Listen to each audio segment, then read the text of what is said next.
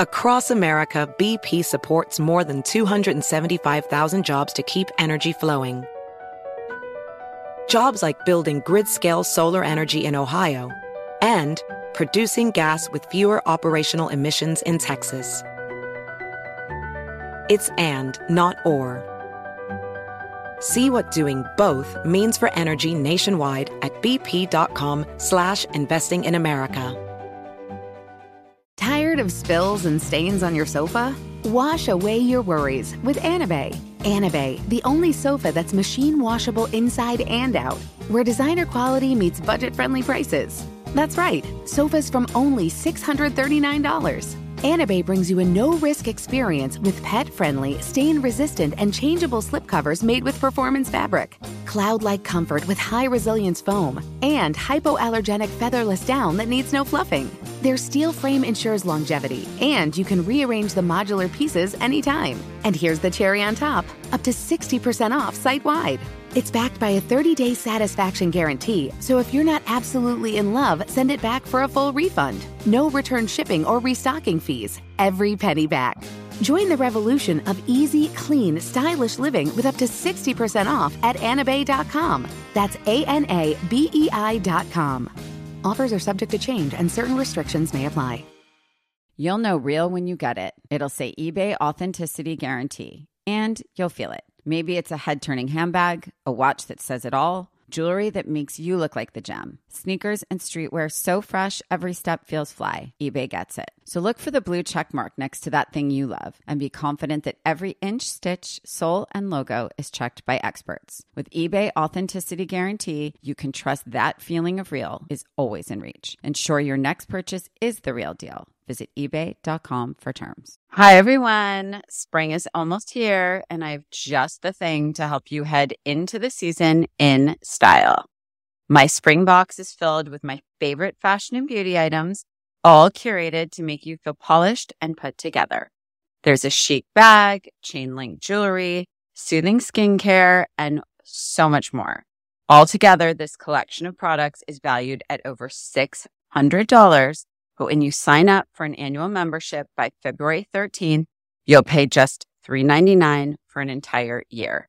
You'll start with my spring box, then receive new curations in summer, fall. Don't wait. Sign up now at curator.com. That's curateur.com.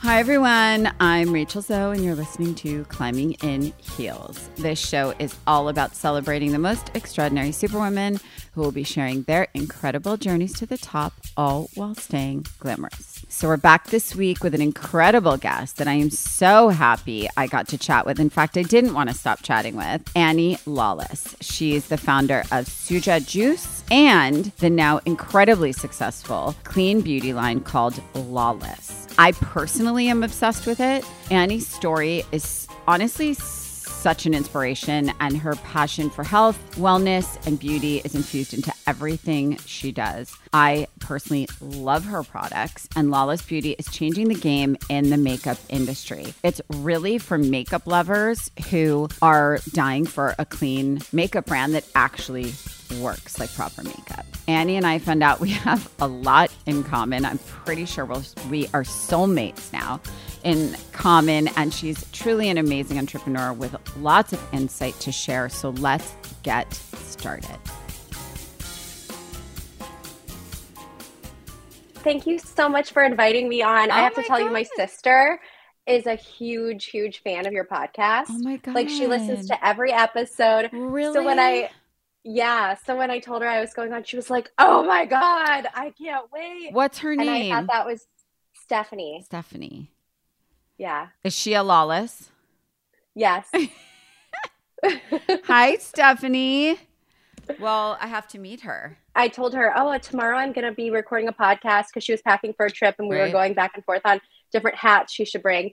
And I was like, tomorrow I'm recording on Rachel Zoe's podcast. And she was like, I just listened to the one about New York Fashion Week. She knows like everything. So cute. I love that. Yeah. Oh, well, I'm so happy to have you on. Thank you. I'm also happy your sister loves it. And so we know that she'll hear this, which is great news. Yeah, thank you for the shout out. No, of course. Stephanie, I can't wait to meet you. Well, okay, so first of all, I want to start off, you know, I always like to just give a little bit of background, just why I started climbing in heels. And, you know, I am surrounded by the most extraordinary women in my life and in all different fields from all different backgrounds. And, you know, what I would perceive as them making it to the top of whatever they're doing. And I think everybody has a different measure of what success is for them, right? But I like to really talk about the journey of getting there.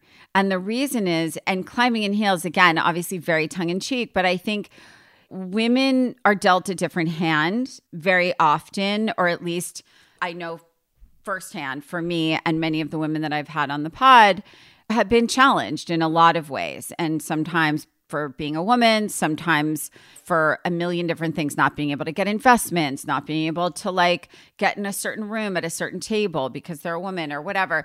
But at the end of the day, for me, I wanted to take my personal challenges in my career and sort of turn them upside down and try and have amazing women on that I can help lift up and advocate for and really understand how they got there in whatever field that they're in. And I think everybody's story is different. And I think for you, I actually found out about you through loving your product. And that's like an honest truth. And it's really funny because some people say to me like, how do you even know the difference? You get sent 10,000 products a week and you could open a Sephora and like whatever. But great product stands out. And I, funny enough, like I just get favorites and I notice. And it was funny because I got, it must have been like a PR gift or something, right? And I got this beautiful set of like lip glosses and I want to say lip liners and whatever. And I opened it up. Yeah. And I opened it up. And We're fans, Rachel. We probably sent you everything. The sweetest. And I started just using it because I love a lip. I go nowhere without a lip. I go nowhere without a lash or a lip. And I started using it. And some of them were little. So I like put them in my bag. And then there was this great like lip mask. And I started using all these things. And I was like, yes. And I became obsessed. And I was like, what is this brand? Aww. Like, I need to know more. And I went into Sephora and I was really annoyed because I went to get my refills, like not my refills, but more. And they were like, it's online only. I was like, that is rude. And so I just ordered a whole bunch more like 2 nights ago at like 1 in the morning. Oh my gosh. So we'll send you whatever you need. No, I like to support. But I am a huge fan. I love the product. But I do want to first get into a little bit. I like to touch on sort of how you even became in this world. Like, where did you grow up? Like, how many siblings? What kind of kid are you? Were you? What kind of kid are you?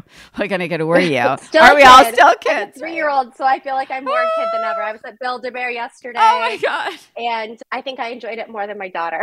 Listen, you know, you have kids. I do. It's like you get to redo it all, and it's just as exciting the second time around. And Build-A-Bear is everything. And when my kids would like run out and be over it, I'm like, no, I'm not finished. Oh my God! Well, especially you. I bet you were putting the tutu, the 100%. Hat, the shoes, accessorizing. Yeah, 100%. Yes, 100%. Okay, so tell me, where did you grow up? So I grew up in Phoenix, Arizona. Okay. I live in San Diego now, but I am one of 3. I'm the middle child, so. That leads to a lot of like my personality traits. I'm very independent. I've always kind of like been a lone ranger doing my own thing because I think I always, not was I was ignored, I wouldn't say, but my parents. You're not the oldest and you're not the youngest. I'm not the oldest and I'm not the youngest. And my parents went through a really nasty divorce when I was in about 4th grade. And my mom went back to work full time. And my dad was very absent. So I think that furthered this like drive. Very independent streak in me. Yeah. And I mean, I wouldn't change it for the world because I do think that really helped me cultivate a lot of the confidence and independence to go and do my own thing and be my own person because there was nobody helping me, telling me what to do. Like, you know, it was just me kind of on my own.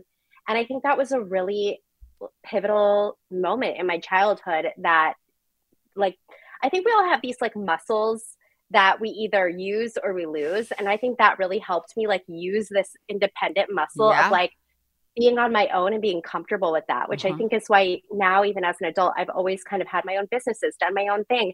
You know, I have like two really close friends. I'm always just kind of like, I know what I want. And I'm sort of like, I don't want to say isolated in that way, but I'm very, very independent. Mm-hmm. And I think that that really comes from that time in my childhood. So interesting. So, that's really interesting because, you know, listen, I think as a parent of now a 10 and 12 year old, you know, I see like my niece and nephew are in their 20s, right? And I see how kids come out into the world, right? They're born a certain way. We come in. Like, I'm a firm believer, we come in who we are. The way you are. And that part is not changeable in terms of like who you are at the core, right? Like you're a Absolutely. Doer, you're a slacker, you're this, you're that, you're neurotic, you're not, you're, you know, you're free spirited or you're high strung. It's like that stuff to me is innate. However, parenting, in my opinion, is sort of like the molding of the behaviors and the teaching for when you are 0 to 18 or whatever, right? And and I think a lot of that is modeling off what you live with, like from your parents, right? And a lot is sort of like, okay, I'm in survival mode. Like I'm the middle, I'm going to figure this out for myself. I'm not getting the attention as the older, I'm not getting the attention as the younger. But at the same time, I could tell you I bet you if they did a study in Hollywood that some of the most successful actors are middle children. Oh, it is. It's a thing. It's a thing. It's like how everyone in fashion is Virgos. It's like it's a similar thing. And it's like you don't really do the profession because you are that. It's like it's almost like you all gravitate to the same thing because you have the same strengths, the same like pre-wiring that certain people thrive and certain people don't because they can't take that situation and like get the positive things that come out of a negative situation. And some people can. And so like the people that thrive on certain things, they all kind of end up in the same place because that place is the perfect thing for people that have either had those experiences or are pre-wired that way or have those characteristics of their personality. And I do think that middle children, and then layered with this whole sort of like really being on my own from my parents' divorce, just like kind of set the stage for me to always feel a little bit like I don't have to do things the way everybody else does them. Yeah. Like, I'm not really part of the pack. I'm sort of like, I can do my own thing. I'm always doing my own thing and not feel that urge to like follow the same, you know, track that everybody else around me is doing. That's like a really big win for you. Like, meaning I think what you're talking about is something that typically, from what I've seen, doesn't come until much later, like sometimes into your like 30s, because, you know, your 20s is all about like fear and like saying yes to everything and like, who am I in this world? What is my purpose? What is my mission? Like all these things. And I feel like for you to sort of have that intention and that life skill and that sort of confidence that young is pretty incredible. And, you know, I do want to touch on, so you grew up in Arizona and then you went to school there as well? Yep. I went to all girls private Catholic high school, which was very regimented and structured. And I hated that. I'm like, I'm sorry. Yeah. What would I have done without boys in high school? After I graduated from my Catholic high school, I went to Arizona State and I got my bachelor's in philosophy with a certificate in ethics. So I really thought I wanted to be a lawyer. My dad's an attorney or was an attorney. And I always thought this idea of helping people and like right and wrong and understanding what makes people do the things that they do. And, you know, there were so many things that fascinated me about what I thought law would be that made me want to kind of set the stage for that. And then when I got to law school, which is why I moved to San Diego. So I graduated. I did not take a year off. So I went straight into law school, which was probably a mistake. And I went to University of San Diego. And within like the first 3 months, I was like, oh, this is not what I thought it was going to be. This is not about helping people. I can't pick my case. There will be nothing that I like about this. I'm going to be like someone's research bitch for, you know, a good amount of years. So it's like an Elle Woods type thing. Yeah. And I was like, oh, this isn't what I thought. And so I decided to drop out. And it was just at this moment where I knew, okay, when you spend this much time, it's like being a doctor, lawyer, you go to school for a certain thing, you know, you're going to kind of like be in that thing. Mm-hmm. It's not like I was going to graduate and be like, oh, okay, so I still don't know what I'm, what's next. Like, I knew, why am I going to commit the time, the money, the energy? Once I graduate, take the bar, like I'm going to be a little stuck. Yeah. So I was like, okay, I really, this isn't feeling right to me. And it kept feeling not right. And I remember I was in the law library studying, and I had like the first real panic attack of my life out of the blue. It was like, I got heavy breathing, sweating, like through my shirt, sweating, like just couldn't find like my center brain of like, okay, get it together. And I was like, what's happening to me? I had a complete meltdown. And I just remember feeling like there was something so much bigger than me telling me, this is not what you want to be doing. This isn't how you want to spend your life, your time, your energy. So I walked straight over to my guidance counselor's office and I said, I just want the papers. I want to withdraw. And I remember she was like, give it 24 hours. I'll give you all this stuff. We can talk about different ways that you can maybe take a leave or whatever so that you're not scrapping all of your grades and you can always come back and whatever. And I was like, no, I know. So within 24 hours, I had completely withdrawn. And I remember my dad was paying for my apartment in San Diego. And the deal was, as long as I was in school, I wouldn't be working, and he would pay for my apartment. So I was like, I just need a little bit of time to like figure out what I'm going to do before I break the news, because I need this place to live to just get my bearings for a minute. Sure. Like, this was a big decision, and now I like have to scramble and figure out what's next. So one thing that I've loved and always have loved is yoga. And I've done it since I'm 16 years old. When I got my license, there was a studio in Arizona that closed, but it was called At One. And I would go there every single day after school. And there was a instructor, Johanna, who like really resonated with me. And it was the first time in my life as like a teenager that I did something that I was like, wow, the way I feel when I leave a class is so different than the way I felt when I came in. And I kind of became just like drawn to this feeling of relaxation and calm and like clearing my mind and letting like, wow, this is new for me. Wow, this is how people can feel. Right. So I got really into yoga, and I just immediately looked at the most local yoga studio that I had been going to if they were hiring for any jobs. And they were like, well, we're only doing front desk right now.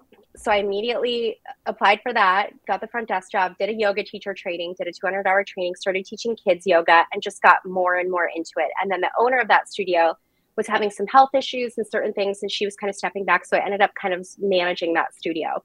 And then as that kept going, throughout all of this, I had been juicing. And I've been juicing my whole pretty much college and high school time, because growing up, I had horrible eczema all over my body, like my face, my arms. I was on steroid creams forever.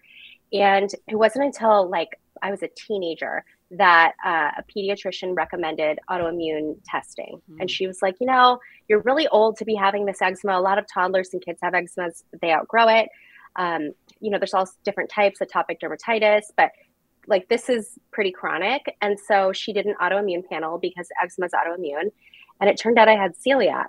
And I had no idea what that even was. I didn't even know what gluten was. Uh-huh. Like, we're in such a, I'm 36 now, but this is over 20 years ago.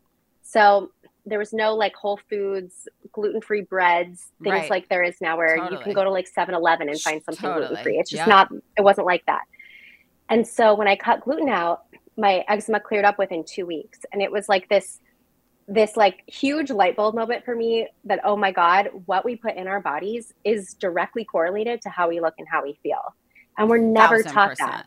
1,000%. That's just what, no one takes it seriously. No one takes it seriously. They don't. They don't believe it. And when you're a kid, like, you eat what you like and you move on. You're not thinking, oh, these goldfish in my lunchbox are making me like have this. You never make that connection. And it was just this really big light bulb moment that gave me this passion for like, how good can things be? It's all, a lot of this is in my control. There are certain things that we're genetically predisposed that we can't avoid, but there's certain things like, oh, I didn't eat bread for 2 weeks and my eczema that's been bothering me my whole life went away. Did you grow when you cut? Because it does affect your growth as well. Like, if you have celiacs as a kid, a lot of kids that aren't growing, they end up finding out that they have celiacs, because, as you know, celiacs takes the gluten blocks the absorption into your intestine of important things. So my husband always says this, because I am a size 10 shoe and I have like freakishly long like arms and fingers, but I'm only 5'4". And my husband is like, you should be. And my sister's like 5'9". Okay, do you want to die? Reason, I my feet are a 10. I'm 5'4". Really? I'm 5'4".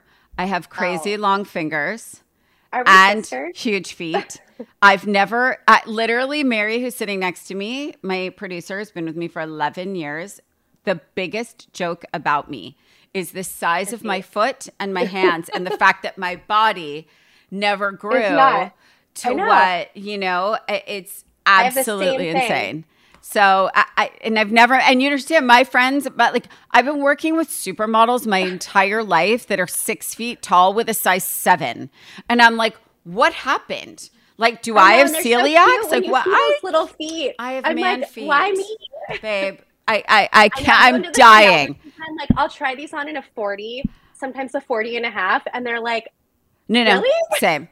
Same. Wait, I've never met someone else like this. I'm dying right now. I think we are connected somehow. Yeah, maybe you should get tested. Oh my God. Well, I probably do have celiac. So I probably do. I mean, there's so many question marks. I don't know if that's correlated, but you know, there's just so many things about our bodies that we don't realize. And the really sick thing is, if I had never been tested, I had been so used to it at that point, I would probably still as an adult just be applying my steroid creams and like accepting that this is something I'm born with. If I hadn't really had that opportunity to figure out what it was and see it go away from one simple change. Yep. And so throughout that time, you know, as somebody that was completely uneducated on nutrition, I started reading a lot of books on gluten-free things. And at this time, you know, there was nothing really to read except old school stuff. Yeah. And there was this guy, Dr. Norman Walker, who created the world's first cold press, the Norwalk Press. Mm-hmm. And he created it in like, I think it was like the 60s. And it's this big clunky metal machine with all these parts. And I bought that exact machine. I was like so obsessed with, I was brainwashed. I read the books and I was like, the benefits of this style of juicing retains so many more of the nutrients, and it really helps people that have had, he was the first guy that really pioneered this idea that juicing can get nutrition easily to people that have had these chronic degenerative like intestinal diseases. Yeah. And so I thought, okay, I've gone all these years not absorbing, you know, so many things I didn't realize. I probably have malabsorption of many different nutrients. I probably have damaged gut lining, all of these things that I was reading about. So I bought this juicer. I got obsessed with juicing.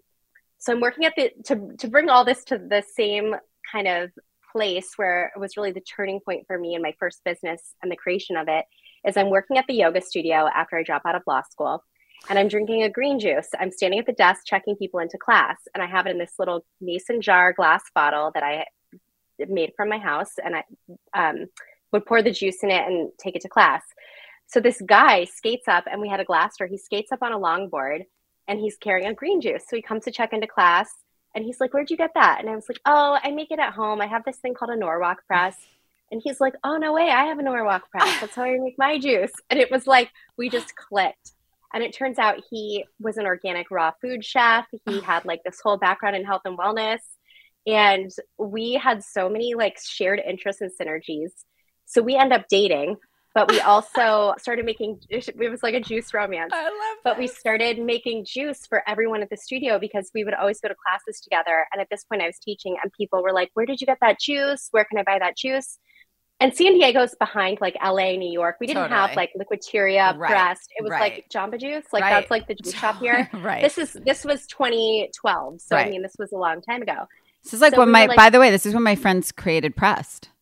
I know the founders of Pressed. You know, this is like when this was all just getting started. Yep, and it was a really big deal that it was cold pressed. It was like a huge thing. I used to love being in LA because I would always go to Pressed. Yeah, it was like such a novelty to be able to get this like style of cold pressed juice. Yep.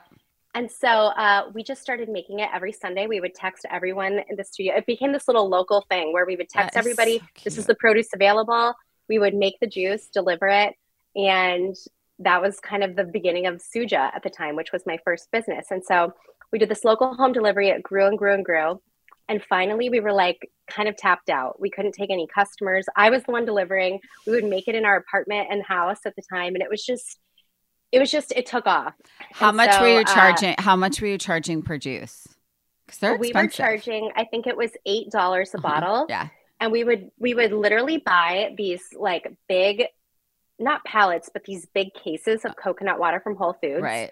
Transfer the coconut water to other things, sterilize the glass bottles, use those as our delivery bottles, write with a Sharpie on the cap the names of the juice. That is the king. At this time, we didn't even have wholesale accounts. I would go to Whole Foods, buy all the produce, like load it up in our car. It was like a complete rogue mission. I love it. The FDA would not approve this operation. It was like totally home done. But after a while, like really started gaining traction. And so a couple of guys approached us whose wives have been buying the juice. We're totally obsessed with it. We're like, my hair is growing, my skin is better, all these things. They wanted to invest. And we hadn't even thought about that. You were like, what on earth? For fun. Yeah. And they were like, we really want to help scale your business. We should get a commercial space, commercial juicer, get some people to do deliveries, all of these things. And so we did, and we took the investment, and that was sort of the beginning of this little local national home delivery service. And how much was the investment? Can I ask? Was it like $100,000, or was it like? I don't even remember. It was something like that. Right. I mean, it wasn't much. It wasn't like $1 million. It was like small. No. It was like small early days. Yeah. And I remember I invested like $12,000 or something. Right. You know, we were like, let's do it. And within just a few months, so we started doing it nationally. So we set up a website, which I used Mind Body, the yoga software, because that was what I knew from working at the yoga studio. I did all of the retail side of it where they would like sell yoga mats and stuff. I would put the juices on there. And that was like our back-end system. It was wild. And so we would ship the juice with ice packs, and we started doing this kind of like delivery system. And then within just a few months, Whole Foods reached out, and they were just starting this local initiative. And I'm sure for all of you Whole Foods shoppers listening, you've seen some of the products that have that sign that says local with the picture of the people that make the product and how many miles away it is in different markets. And so they were just kind of starting that and trying to find these little local niche brands doing cool things in that pocket of demographic and geography. So they were like, hey, we've heard a lot about your brand. We'd love to launch you in the Southern Pacific region. And so that was like the beginning. And then a lot happened between then, but we got more and more investment. We launched in Costco, Target, and then it took off. And that was unbelievable. Were you just like, pinch me? Was your dad losing his mind? You know, he was sort of, but I think that also at the time, nobody realized really how big it was. Like I sensed there was almost like still a disappointment from my parents that like I wasn't doing a traditional thing. And you know, more than anyone, because you built from the ground up, like totally non-traditionally. And it's like people are happy for you when you've made it, but when you're in it and you're kind of still building and it hasn't all like come together in this way that you can talk about it and be proud and like you've had this big sale or this big like moment where it's all like, you know, people are still really skeptical. I think it's like their way of being comfortable with seeing you like grow. And it's easy to cheer for the winner. Absolutely. Exactly. Right. And so I think there was still this like, you know, skepticism. What do you, yeah, exactly. But then and once that, you that like back that independent thing that you have to stick to, it's like, I know in my gut what I'm doing and I trust it. And I believe that this is all, like, I feel really happy about this. I'm passionate. I'm doing something I love. And if it didn't work out, I'd be just as happy because I love what I'm doing every day. Right. And I think just like sticking to that, like, inner voice and like canceling out the noise is really like a big thing that most entrepreneurs are going to have to get comfortable doing, because to your point, people will cheer for you when you win, but there's a lot that happens to get to that place of a win. Yeah. I mean, I would say that what you're talking about is your actual biggest gift that you have, truthfully, like, because I think that's, you know, I think I've had amazing women on the pod. And I think without question, one of the common threads is that sort of like, you know, those moments of like fear of failure, those moments of like, this won't work, this moment of like, I'm not good enough to pull this off or whatever. And then like when it happens, you're like, okay, now I've won once. And now I know that I can do something else, right? Like sometimes it takes a win to know that you can win, if that makes sense. But it sounds like you've sort of been this driver of yourself, which is really impressive because, you know, I think generationally speaking, you know, I speak to a lot of my peers and I think, you know, it's very hard today with the lack of ambition. It's very rare that I see people like you, young, I should say, Thank you. It is. As I'm getting older and older, I like cling to that. Well, I think that there's, it's a larger question. It's a macro question. It's a macro issue, I should say, which is like part of like not being held accountable for anything because you don't have to show up anywhere. And I think, I think people not having to go to school because the parents aren't really pushing that as much anymore, like succeeding at 19 and then letting them just grow up without going to school. And I'm not judging. I don't think you have to go to school to like be successful in any way. I just think there's a lack of accountability in this generation that I think is getting worse and worse instead of better and better. So it's just, it's nice to kind of see that in you because you are very young and it's a really big deal what you did. Like, I don't think you should play it down. Like, oh my God, and people really loved our juice. Like, that's a really big deal and a really hard one to pull off, honestly, without backing and without, like sort of someone like, hey, I'm going to start a juice company. You're like, no, I was actually making the juice and delivering it. And like, it's pretty incredible. It's very, very impressive. I think that's the other big differentiator in businesses that often work and the ones that don't is a lot of people. And to your point, a lot of young kids, I think, especially with social media, they see people like the Kardashians and all these people with this massive wealth and success and I want to start a makeup brand. I want to do this. I want to do that because it's so easy from the outside looking at these people that are doing it easily. But those people, these celebrities have people hitting them up all day long, wanting you to throw money at them to start these businesses. But the real businesses that make it are the ones that are so authentically and passionately rooted in something that makes people's lives better because like you're solving a problem that you saw and you're trying to like fix for other people that might have the same problem. And I think that's really what is the missing thing with a lot of the younger generation is because we have all this access and exposure to the world and seeing everything real time of like the insane designer goods and all the things that people have. But it's a highlight reel. Sitting at home, you're like, exactly. It's a highlight reel. It like wires you to believe, oh, I want that too. And look at her. She just easily got it because, she's posting all day. And, And so like, I think that the reality of the work that goes into creating a real, sound, steady, stable, value-add business in the world is so much more than is what's really shown. And that's the disconnect between the people that, maybe a little older, that didn't have this like social media world where it all looks easy. Like if I just become a TikTok star or whatever, I don't even know what the kids are doing these days. I'm not even on TikTok, but like there's people that think it's easy. They want the fast money. They want the fast success. They want the overnight thing, but all of that is so fleeting. Tired of spills and stains on your sofa? Wash away your worries with Anabay. Anabay, the only sofa that's machine washable inside and out, where designer quality meets budget-friendly prices. That's right, sofas from only $639. Anabay brings you a no-risk experience with pet-friendly, stain-resistant, and changeable slipcovers made with performance fabric. Cloud-like comfort with high-resilience foam and hypoallergenic featherless down that needs no fluffing. Their steel frame ensures longevity, and you can rearrange the modular pieces anytime. And here's the cherry on top, up to 60% off site-wide.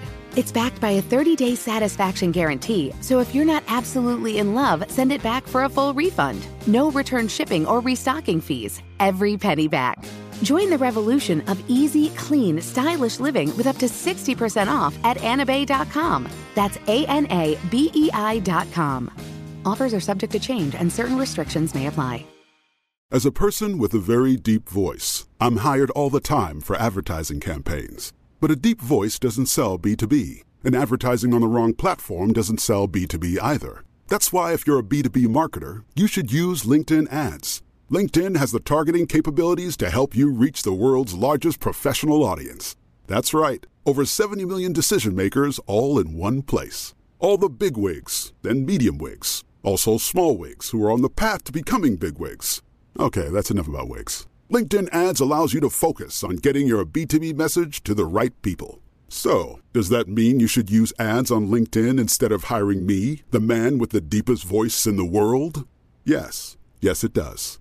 Get started today and see why LinkedIn is the place to be to be. We'll even give you a $100 credit on your next campaign. Go to linkedin.com/customer to claim your credit. That's linkedin.com/customer. Terms and conditions apply. AI might be the most important new computer technology ever. It's storming every industry, and literally billions of dollars are being invested. So, buckle up. The problem is that AI needs a lot of speed and processing power. So, how do you compete without costs spiraling out of control? It's time to upgrade to the next generation of the cloud, Oracle Cloud Infrastructure, or OCI. OCI is a single platform for your infrastructure, database, application development, and AI needs. OCI has 4 to 8 times the bandwidth of other clouds, offers one consistent price instead of variable regional pricing, and of course, nobody does data better than Oracle. So now you can train your AI models at twice the speed and less than half the cost of other clouds.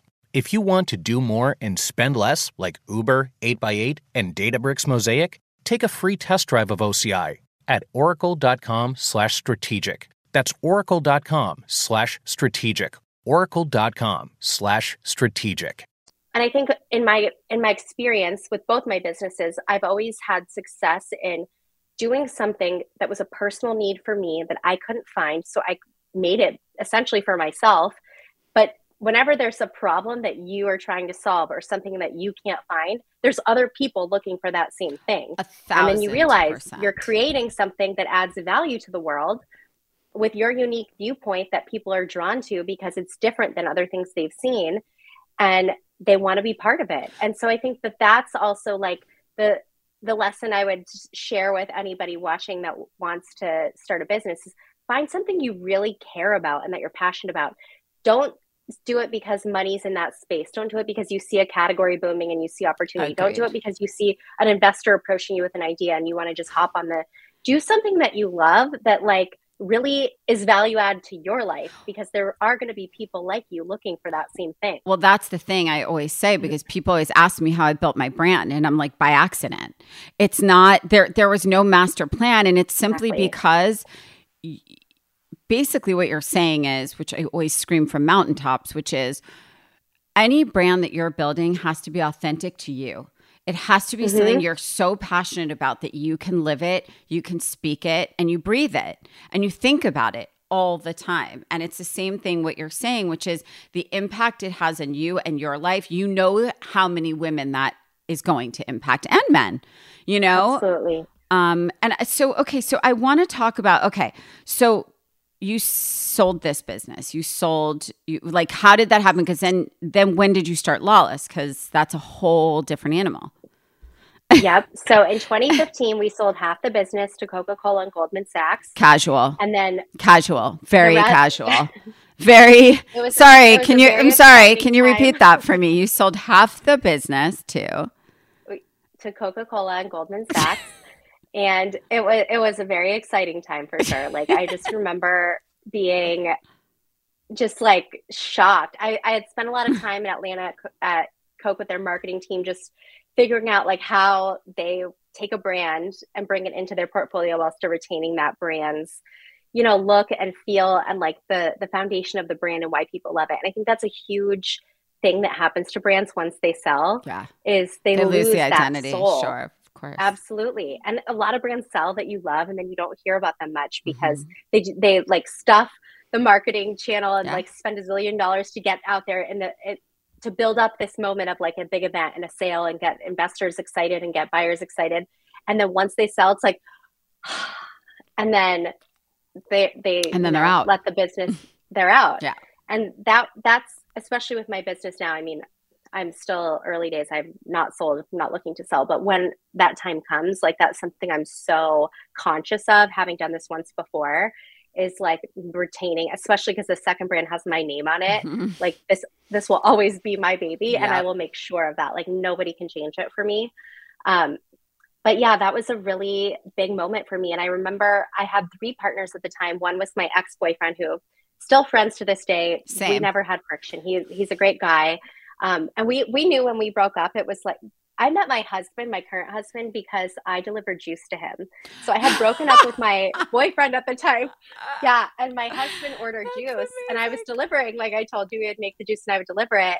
And, I knocked on the door, deliver it to my husband. And then like, that was how we met. Before I even got back to my car, I think he emailed me and he was like, it was so great to meet you. I would like to order more juice. I bet he would like to order more juice. That is incredible. So, I'm dead. Yeah. Some people meet on airplanes. Some people meet in bars.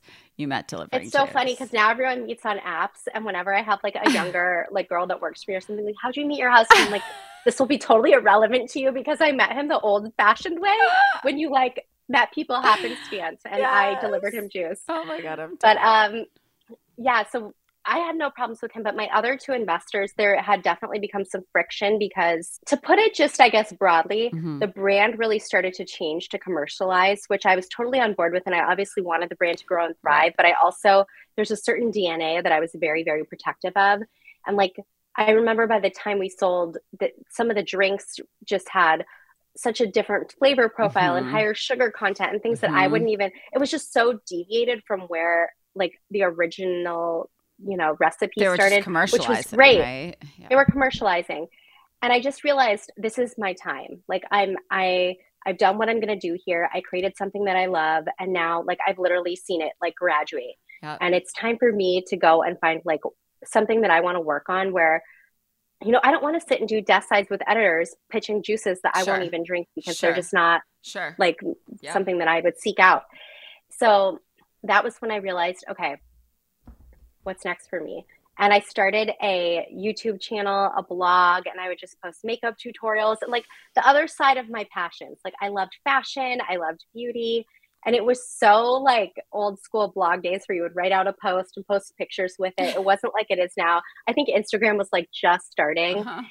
And yeah, I started doing that. And what happened was I did a blog post because I love health and wellness, but I'm also like a beauty girl. And so I had switched over to clean skincare because Sephora was bringing in brands like Tata Harper and Tatcha and starting to really like talk about this clean skincare narrative. And I was like, oh, I should look at the ingredients in my skincare because I care so much about what I'm putting in my body and on my skin. And I started to really educate myself. And so I did this big blog post that I had switched over to clean skincare. And here were my top recommendations in each category. And then I got all these comments that were like, what are your clean makeup recommendations? And I was like, you know what? This is so silly because I'm spending more money and seeking out clean skincare, but then I'm putting all the same ingredients I'm trying to avoid back on my face 5 minutes later with my makeup. Like I was using Giorgio Armani and NARS and, you know, all the luxury brands that we love. And so I was like, I'm going to try some clean skincare or clean makeup brands and just see what I think. So I bought everything I could find at that time. It was not like it is now. Like now Sephora's built out their whole, you know, but it was like. Now you almost feel dumb if you're not buying clean. Don't you find that? Well, I'm such a yes and no. I mean, I'm such a like no compromises type of person. And I like, if I like a product, they need to make it clean for me. I'm not going to sacrifice. I'm not going to start using something clean just because it's clean unless it actually like works and it's as great as my Chanel lipstick or, you know, like I love my products and that was exactly why I started my brand. So I bought everything I could find. I'm testing and trying it. And as someone that was like doing YouTube makeup tutorials and like full glam, and I'm just like you, I don't leave the house. I'm not going to the mailbox. I'm not taking my trash out without like a full, I just don't want to be seen. So don't even want to see like, myself. Okay. Yeah. I don't either. Like, hold on. Let me do my makeup. Okay. Hi. Good morning to me. Yeah. So I was like, clean makeup is for the clean makeup aesthetic, which is not my aesthetic. There's definitely like this elitist clean makeup vibe that almost like makes fun of people that wear a lot of makeup. It's like tinted moisturizers and kind of like is like this natural beauty vibe. And it's just not who I am. It's not who I'm ever going to be. And I've accepted that. So I realized there's no clean makeup out there speaking to the person like me that just wants a great makeup brand that is clean, not that rides on clean first. Clean just needs to be like that actually is proper makeup that stays on, that proper covers makeup. What we want covered, but it's clean. Yes, I hear you. I want I want that old school, like, MAC lip gloss consistency. I don't want the, like, you know, lip oil that's smeared all over my face that give me no color. That's just not who I am.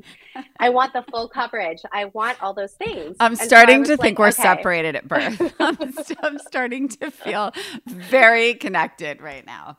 Yes. I mean, there was a makeup artist that I had. There's this makeup artist that was going to do me for an event. And a friend of mine sent me her, who she does. And I'm looking and I go, see, those are friends of mine and I love them, but they wear concealer and chapstick. This is not going to work for me. Like, I can't, this is not going to, this vibe's not going to work for me now. No, like, if you showed me a makeup artist that does, like, drag makeup, I'd be like, bing, bing, bing, that's me. Like, Same.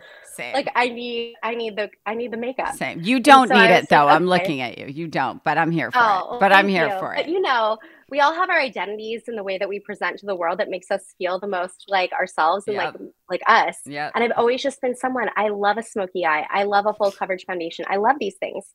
And so I realized, okay, if I can't find clean makeup out there for a true makeup girl like me, there have to be so many other women out there that are looking for the same thing. And that's the reason they don't buy clean makeup, because I won't buy clean makeup. Right. And as somebody that has even 3 years ago, I was diagnosed with Crohn's. Like, I have multiple autoimmune issues that have, I don't know if I just have a genetic predisposition. It is genetic. I just have autoimmune issues. Yeah. So I do look at ingredients. I'm conscious of what I consume, but I don't let that rule my life because I still want to be me. Mm-hmm. And so I wanted to create a makeup brand for me that was makeup that I actually want to wear, that I love as a makeup girl, but also doesn't have endocrine disruptors, talc, you know, all of these things that even in eyeshadows, there's like aluminums and the shimmers, like a lot of these things that we don't even realize. And then when you look at it, you're like, oh, I really don't want to consume that. But I will, because there's nothing better out there that gives me this, like, effect on the eye or this, you know, whatever it is that you're buying. So I was like, okay, this is my next project. And I'm someone that can't sit still. So after we sold the business, I think I took like 8 months and I was traveling and blogging. I was like, I gotta do something. Like, I'm ready for the next phase. So I just started Googling local manufacturers, and I went up to LA and was just finding little boutiques and trying to find clean makeup formulators. And that was kind of how I started. And it's so good. And did you start it first with lip, or is that just what I saw first? So it was, because if I remember, it was focused only on lip, because I remember opening this beautiful box and it had like an array. It was a video, and it was all these glosses with, I want to say, like, liners and a lip mask. And I was like, this is amazing, because I'm such a lip person, because I was – thankfully, one of the things my mother gave me was my lips, like, when I was born. Because people are always like, who does your lips? I'm like, my mother. Like, I'll show you a picture of me when I was 10 years old. Like, same. You know. I love the look of lip filler on other people, but the idea of having a needle in that thin lip skin, like, makes me, I can't do it. That's why I created Forget the Filler. That's our hero franchise. It's such a good product. And then, so I fell for that. And then I started to use so much more of it. And I was like, oh, okay. So it's like a full collection. So how many years in are you now? So I started it in 2017. And the thing I started it with was just liquid lipsticks. It was 8 shades of a liquid lipstick. And I had seen the Kylie lip kits blow up that summer prior. And I was like, you know, if these lip kits are like going viral and they're a matte full coverage, like, liquid lip product that's super pigmented, that's what I want to launch first, to show that clean can be sexy and sizzly and, like, doing something that is of the moment right now and full coverage, long wearing. So my first product was 8 liquid lipsticks. This was October of 2017. And then by December of 2017, I got an email from Sephora, and they were like, hey, we are launching a clean seal, which is the green check you see now, in June of 2018, and we're looking for, like, indie clean brands that we can bring on now and incubate. And I was like, yay. I mean, I didn't even have an office. I was doing this out of my house. I had it was me, not a single employee, except, like, my husband, who would help me, like, with tech stuff. So I was like, okay, but I'm really, really, really small. So I went to San Francisco to meet with them in December, and they were like, we'll just do a .com launch. We'll do the liquid lipsticks. So I did that in March of 2018, launched on .com. Then when the clean seal hit and they did this big promotion of their clean brands, we kind of, like, took off. And then I launched foundation, eyeshadow palettes. And then that following year, March of 2019, I launched in-store with my own one-bay gondola. And at this point, the first 2 years, I didn't have a single employee, no office, nothing. I mean, it was, I don't even know how I did that looking back, because it was so like just bootstrapped, but that's the Sephora that's like really held my hand. Wow. Yeah. It was the best. It was the best. And no partners, no investors. Like there's something so nice about having that moment to really like set the stage for your own brand before other people get involved and other voices and other opinions and other goals and motives. And it was really just, I'm doing what I want to do, how I want to do it. My next product launch is not dictated on industry trends, or it's like, what do I want next? Sure. What do I need in my collection? Okay, I'm going to do this. So it was really, really, yeah. No, it's so exciting. It's so impressive because it's like, you know, I think being an entrepreneur in general is really, really hard, as you know. It just is, because there's no one to fall on. It's terrifying. It's you, it's your name, it's your brand, it's your baby, it's your everything. And there's a lot at stake. And, you know, the fact that you did it once so successfully. And then I think, you know, as many of the women that I've had on the pod, you learn so much that first time around. Oh. For better or for worse, you learn a lot. But it's like having a child. It's like, okay, you were beaten up a bit, but then you get back on. You're like, let's do it again. I'm crazy enough to do this again. And you see what it was all for. Exactly. And so now you're here again. I think the sky's the limit with this one. You know, truthfully, like I said, I think the dream, I know for me as someone who's built a brand and businesses and whatever, when someone finds you organically, like finds you and falls in love with whatever it is that you're doing, which, you know, I've found in conversation with Lawless is sort of like people just genuinely love it.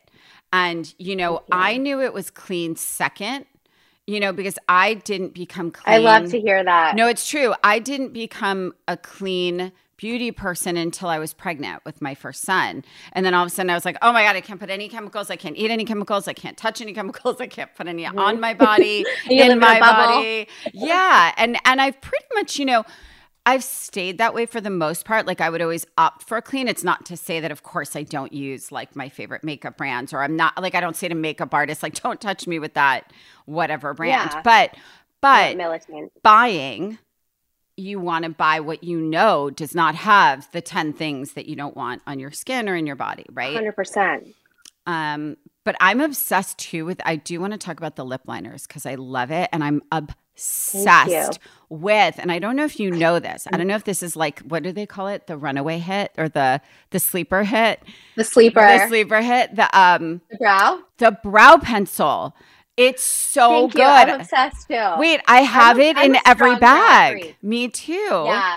The brow pencil. So that shape, I created that oval shape because I always have a hard time.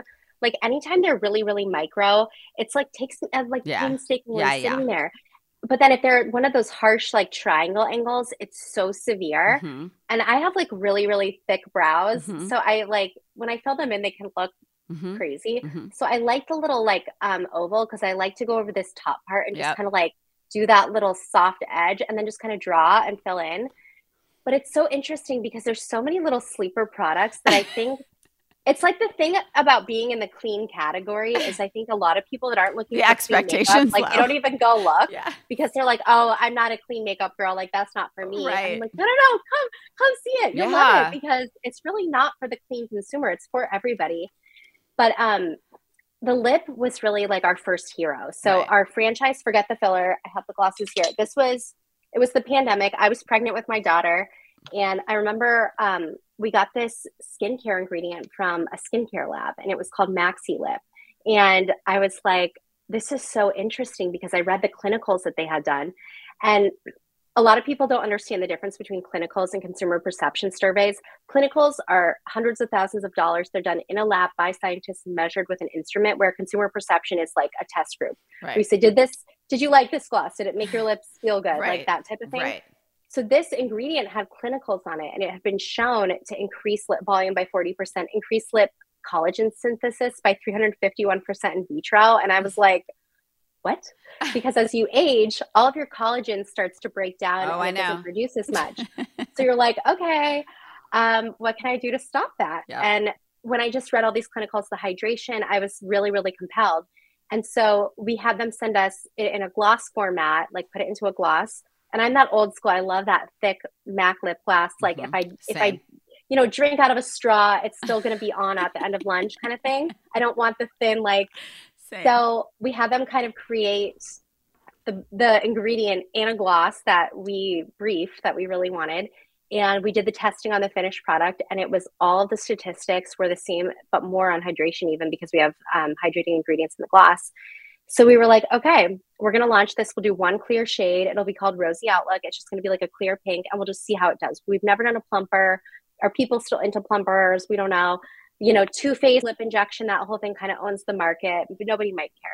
It took off so fast. Oh, I remember our opening order was like 15,000 units. We sold out immediately. We did a booster order for 5, a booster order for 10, a booster order for 25. And then we started ordering like hundreds of thousands. And we were like, okay, this is our first hero. So we did shade extensions. And so our lip liners are part of that. I have them here. The lip liners I always keep a little dish of all the shades I'm wearing. So that like anytime I'm like talking to someone like you, I keep them in every bag. Every bag. I love it. I love it. So my gripe about a lot of lip liners, like my OG old fave was MAC, but they get so skippy on me. And I don't know if it's like a waxiness, but they get like that dry, balled up thing. So we put a silk-like ester in these so that they're velvety.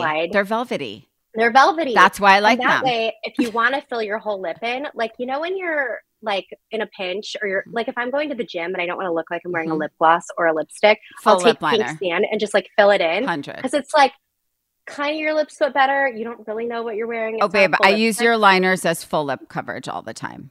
Okay, and then I'll put a little clear on it. And then I'll put like a little dab of clear over it. You know, internally on our team, we even have these in chubbies because so we can wear them as lipsticks. I should release them. Yeah, you should. We have chubbies. Yeah, you guys would. I'll get you some of these. Please. But they're just, it's just a different formula than I've ever had. And I feel like that's the first thing to plumping your lips. It's the optical illusion. Overline. Just go right outside your lip line. Not too much like on your skin. Just right outside the lip line to like curl it up a little bit. Yep. Then your lipstick. Then your plumping gloss. And you don't need to get lip filler anymore. It's amazing. And so that was like our first real hero. And since then we've launched lipsticks. We've done multiple shade extensions. All the things. Lip mask. It's amazing. Honestly, I'm so impressed with you. I genuinely love the product so much. So you're growing very quickly by need. But like, what scares you? Like, do you ever sort of say like, oh God, like I cannot believe the Kardashians just launched another product and do you ever worry about that, or do you stay in your lane and like blinders and like don't look, you know what I mean? Like what's your approach to, a lot of people get very anxious about competition or, you know, just a popularity contest. And I don't know if that affects you or not. I mean, I would say my theory on that is the product speaks for itself and you don't have to worry. But I mean, how do you feel about any of this? I'm curious. You know, that's a really great question. And I think the biggest thing I always remember is there's no other me. Like there's no other Rachel. Right. There's a million stylists, but there's a reason people worked with you. And I think like it just makes me so unbothered and so happy for other people, because the bigger the categories grow, the bigger other people make loss, the bigger it's like you're validating what I'm doing. So like, I hope that this like becomes like big VCs that want to come and buy beauty brands. When I see another beauty brand get sold or another beauty brand that's like crushing it, launching similar products to me, I know that they're only increasing the appetite for what I'm doing because they're proving that this is something that people want and we're killing it. So like, take a look, take a look, industry people, this is where it is. So I always look at it like that. And I also just feel like there's such a unique viewpoint. Like I'm my own secret weapon and you're your own secret weapon. A lot of beauty brands exist where you have no idea who makes it. There's like a name of a brand, but who's behind it? Who's doing this? So your unique stamp and viewpoint on things that you're creating and the brand that you're creating and your voice and the reason that people feel connected is nothing that can be replicated. Every brand's going to have their own version of that. And so I don't ever really worry about that, but that also just goes back to, like I told you, I'm kind of always just been an independent, like lone ranger type where I just kind of do what I'm doing. And I mean, I want to be happy and love what I'm doing every day. And if that works, great. But if it doesn't, I'm still happy because I'm doing something that I really love. And I'm lucky that I had a previous business workout. A lot of people need their thing to work, but you know, you also, I value my happiness over like, you know, superficial success as well. And I have to create stuff I love. Also, it's like, what is your measure of success, right? Because I think everyone's bar is different, right? Like everyone, what their idea of success is very different. And I think, I think if you're successful and you're happy, like I think success is being happy in what you're doing and obviously winning at it, but you don't have to be the like $5 billion brand. Like, you know what I mean? It doesn't, as long as you're doing what you do and people are responsive to it and you love it, it's like, it's a win. Yeah, absolutely. And people do. There's something when you're doing something that you love and you're passionate about it, there's something about that that people are gravitating to because they can sense that like true authenticity that they can't get from other brands. Yeah. So my husband always says this, but like, if you do something you love, you will be successful, but don't do something to be successful because you won't love it. It's true. And I think that makes so much sense. Like if you just do what you love, you probably will end up being successful at it because you're going to put more energy and passion and drive and like uniqueness into it than you would have anything else because you're obsessed with it. It's true. I say that all the time. I've said that since I was 25 because it's the only thing that's ever driven me is the love for what I do, because otherwise you give up. You can't work this hard at something you're miserable doing, right? No, you have to be obsessed. You have to be obsessed. Well, I'm so impressed with you. You're such a force. Likewise. I'm so happy you came on. By the way, I love both of your businesses. So good for you. So impressive. And, you know, I hope our listeners really took a lot away from what you've done, very brick by brick, old-fashioned way, which I firmly believe in. And, you know, I'm going to be rooting for you over here. Thank you so much. That means so much to me. I always feel so awkward when I do podcasts, but when it's conversational and I actually like relate to the person I'm talking to, it's so much fun. Aww. And I feel like I could talk to you for hours. So thank you for having me. I'm honored. No, I can't tell you. Such a pleasure. I'm very excited for what's to come. And I love Lawless. I have it all over my face. So okay, send me your wish list. Oh my God, stop. No way. I like buying it. I like supporting it. It's that time in the show when I answer two listener questions. So let's see what we have today. Okay, what has been your favorite award season look so far? I'll be honest with you, I loved the looks at the BAFTA Awards this past weekend in London more than I have loved anything thus far in the US. I will say I believe J-Lo wore this incredible Tamara Ralph, Felicia Couture, this pink, gorgeous confection with a big coat, cape thing over a pink dress to the Golden Globes, I want to say. And that made me really happy for the love of glamour. But I haven't really been completely blown away by too much thus far. So Lily Collins at BAFTA this past weekend. Okay, second question. Congratulations on your anniversary. What's your secret for a lasting relationship? I mean, you know, try not to kill each other. No, I'm just kidding. My secret for a long, you know what? I will always give the same answer because I think when I break down how long we've been together, which has been more than half my life, the one thing I would say in good times and bad, I never have not trusted him. He doesn't ever lie. Roger never lies. I never worry about like where he is when I'm not with him. I never worry he doesn't love me. And he still tells me I'm the most beautiful woman in the room. And whether I believe that or not, it's still nice to hear 400 years later. But truthfully, that's it. And I think, you know, I think at the end of the day, your husband or wife, like, they have to kind of be your best friend and they have to be your safe person. And even when you're like not in the mood to talk to anyone and whatever, they just have to be okay that like you're not in the mood to talk to them.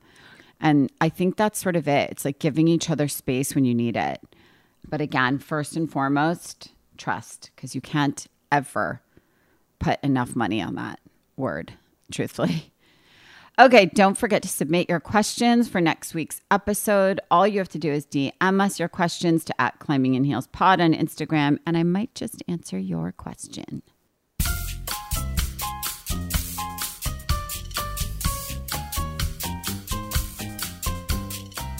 Thank you so much to Annie for being on the pod today. Suja Juice and Lawless Beauty are both such massively successful brands. It's incredibly inspiring to hear her story and how hard she's worked, literally step by step, brick by brick. But to me, I think what's most impressive, besides the fact that she's already built literally ground up, like from her kitchen and juicer, and delivering juices, a business she founded with a guy that ended up being her boyfriend. And then she actually met her husband delivering juices to him, which I love, pre-dating app phase, and such a great love story. But more importantly, her passion for what she does, both with Suja Juice and now with Lawless, you really see it. And I think that the biggest takeaway is to build a successful brand, and twice, I have to say, authenticity is key. And it's something that I will scream at the top of every mountain that I can for everyone who comes to me or who listens to the pod because they're pivoting or they're trying to start a business and they're failing or they feel like they're failing. The reality of it is you have to love what you're doing. It has to be something that's filling a void in your life, in other people's lives, something that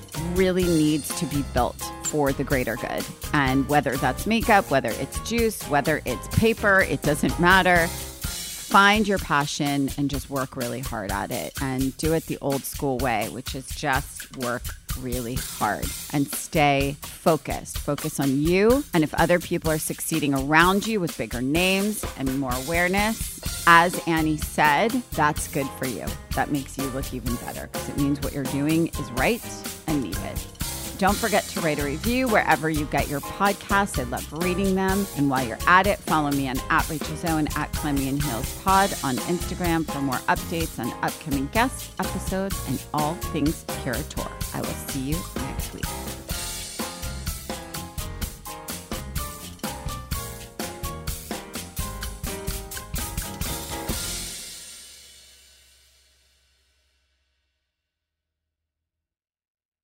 Does money stress you out? Let Facet flip your financial chaos into clarity. Finding Facet immediately put us at ease. Facet's innovative approach to financial planning ensures your money works as hard as you do, enabling members to experience the joys of having your finances in order. And that makes us Facet for life now, I guess.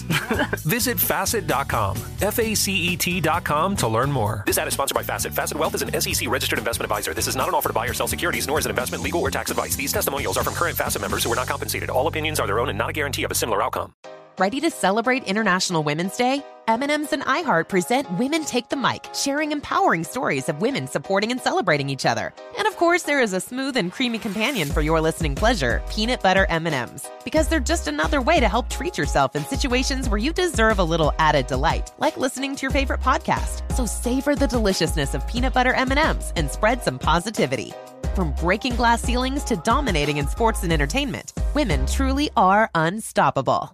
See new things, try new things, go back centuries while living in the moment, forge new paths while discovering old ones, pedal, paddle, and paint while trekking, tasting, and tailoring experiences that transform you into a better version of yourself. Immerse yourself in the world by activating your mind, your heart, and your body on a river cruise exclusively from Avalon Waterways. Save with limited time offers at avalonwaterways.com. Avalon is cruising. Elevated.